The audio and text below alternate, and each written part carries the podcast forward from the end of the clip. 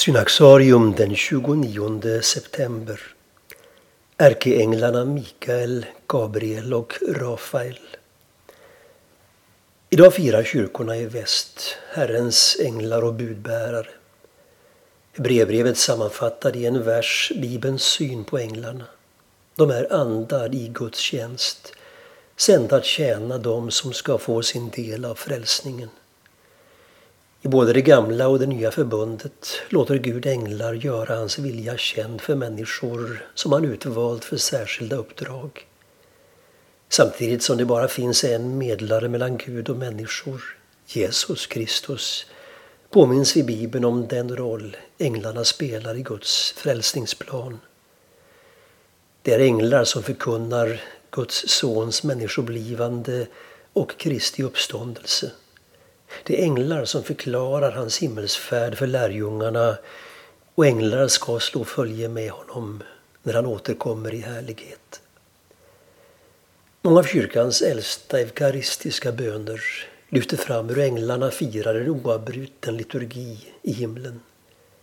När kyrkan firar gudstjänst på jorden deltar hon i denna pågående tillbedjan inför Guds tron där änglarna besjunger den trefalt helige. Mikael är den första av ärkeänglarna som firas med en egen fest i kyrkan. I Uppenbarelseboken är Mikael den som i himlen leder Guds folks strid och Daniels bok talar om Mikael som den store änglafursten.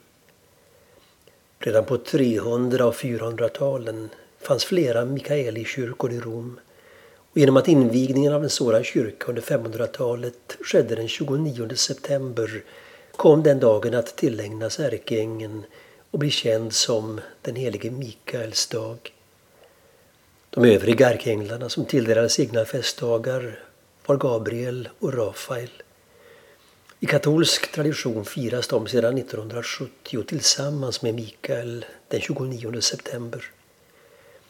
Medan Mikael betraktas som Guds folks beskyddare är Gabriel budbäraren, främst den som uppenbarar sig för jungfru Maria med bud om att hon ska föda en son, men också kommer med ett liknande bud till Sakarias, Johannes döparens far, när denne tjänstgör i templet.